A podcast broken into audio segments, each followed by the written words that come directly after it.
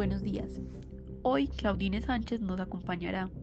Ella es una migrante venezolana que se ha visto enfrentada a la cruda realidad de llegar a un país ajeno a empezar una nueva vida. Nos contará un poco cómo ha sido su historia. Vivía en Valencia, del estado Carabobo, en Venezuela. Estudié mi bachillerato. Tengo una niña, hoy en día de dieciséis años. La tuve a los dieciocho. Estudié una técnica de, de ingeniería civil. En Venezuela, la una hermana, como en el dos mil quince, se empezó la escasez de comida. No se conseguía la comida por ninguna parte. Tú entrabas al supermercado, no había harina, no había arroz, no había pasta, no había azúcar. Luego, ya después, todo era muy caro, muy caro, muy caro. La gente, por eso fue una de las partes de, porque la gente empezó a emigrar de Venezuela. Yo en el dos mil dieciséis ya tenía, tenía a mi niña, tenía como trece años. Tenía mi bebé que tenía tres años. Todo se empezó a poner tan caro que bueno, que la situación se puso muy difícil. A medida de eso, en el dos mil quince, mi, la familia de mi mamá y de mi papá, ellos tienen familia de aquí paisa. Entonces mi mamá, al ver tanta situación, mi mamá se vino. Ya mi papá hace tiempo se había separado de mi mamá. Y miren, mi papá ya tenía su vida individual. Mi mamá se vino para Colombia porque ya mi mamá era una persona mayor, no trabajaba. Entonces, bueno, mi mamá se vino. Mi hermana, la que es más, tres años mayor que yo, también se había venido.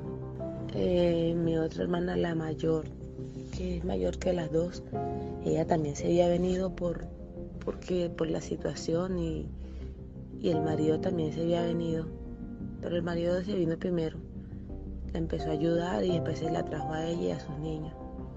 Entonces prácticamente nosotros en Venezuela como que nunca tampoco tuvimos familia, nosotros fuimos también muy solos allá. En vista de que ya en el dos mil diecisiete ya se habían venido prácticamente todos, yo me quedé sola en Venezuela con mis hijos y mi esposo. No tenía allá en Venezuela ni papá, ni mamá, ni hermanos, ningún familiar. Entonces, bueno, mi papá siempre me insistía que me viniera, que me viniera, que me viniera para que, para que no estuviera allá sola, que la situación tan difícil, que vea que los niños que no se alimentan bien, Que, que no se conseguía nada, trabajábamos mucho, no, no, se, no se conseguía, no se conseguía lo que uno necesitaba, así trabajara tanto. Nos vinimos, resulta que llegamos aquí a, de vivía mi papá y llegamos a la casa del que mi papá nos dio como ese ladito para que nosotros llegáramos. Bueno, llegamos sin trabajo.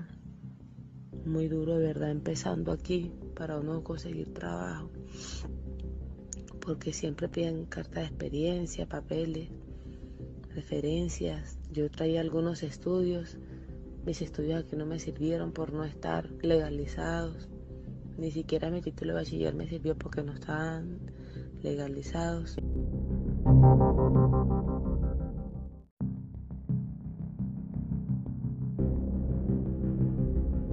Me puse a vender en la calle bolígrafos. Mi esposo se lo llevaron a trabajar por una finca de café y yo me llevaba a veces a trabajar a mi niña y al niño porque no tenía quien me los cuidara, porque mi papá se mantenía haciendo sus cosas y no, tampoco me cuidaba a los niños hasta que le conseguía al bebé un bienestar familiar y ahí lo, lo inscribí. Yo me quedé con la niña. Luego mi esposo se vino de la finca de café porque él no quería estar por allá y tenernos nosotros por aquí solos prácticamente. Se puso a vender conmigo en la calle Bolígrafo.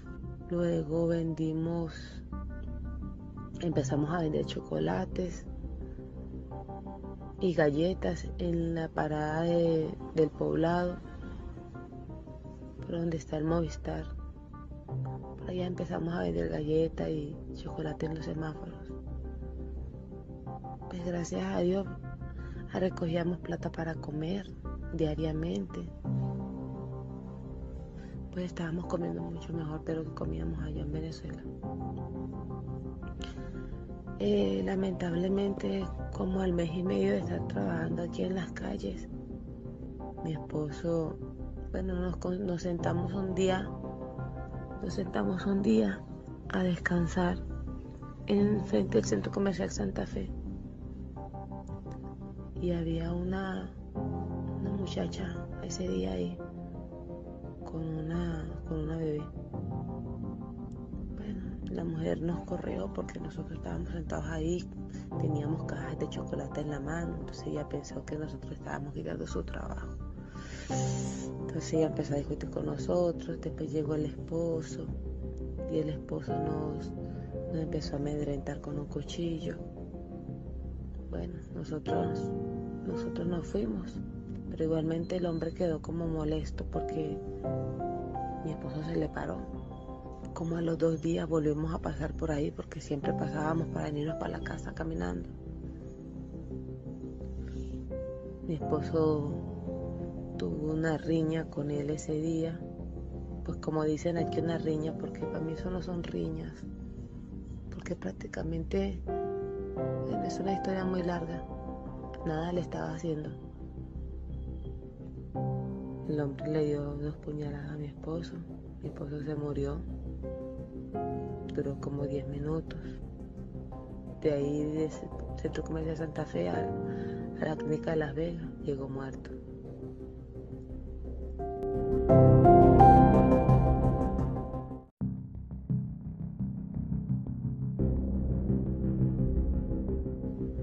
Que aquí en este país no hay justicia, porque ese hombre mató prácticamente a mi esposo. Hubo, hubieron evidencias, testigos, cámaras.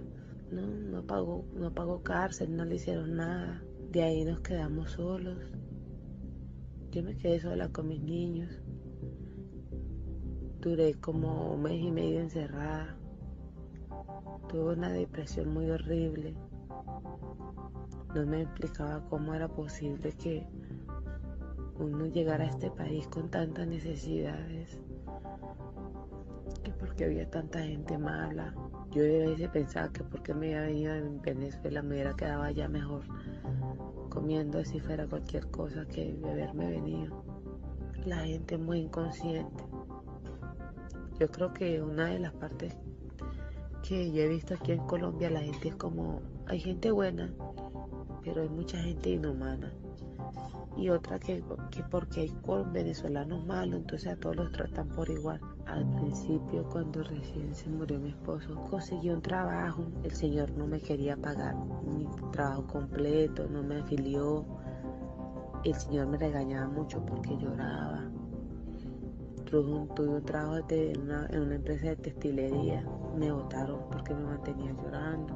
Después tuve otro trabajo en, en un negocio de empanadas. Tuve muchos trabajos, he tenido muchos trabajos de verdad. No he tenido una buena estabilidad laboral, por lo que, por lo que no lo afilian a uno, porque no le pagan a uno bien.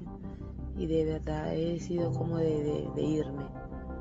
No he aguantado en los trabajos, me quedo seis, ocho meses máximo, me voy. Siempre tratando de buscar un mejor empleo, una estabilidad, un seguro social, una caja de compensación, los seguros de mi hijo, los, el médico para mis hijos. Ya prácticamente voy a cumplir cuatro años aquí en este país. Hoy en día ya vivo con mis hijos, vivo por Andalucía, la primera estación de Acevedo. Sigo luchando, tratando de salir adelante. Es un poco difícil, hay que pagar servicios, arriendo, comida. Bueno, llevo a mis hijos adelante, ya mi niña está en décimo, mi bebé está en segundo grado, y bueno, siguiendo luchando y tratando de salir cada día adelante. Hemos llegado al final de esta maravillosa entrevista. Muchísimas gracias, Claudine, por tu colaboración, y esperamos poder contar contigo en un próximo encuentro.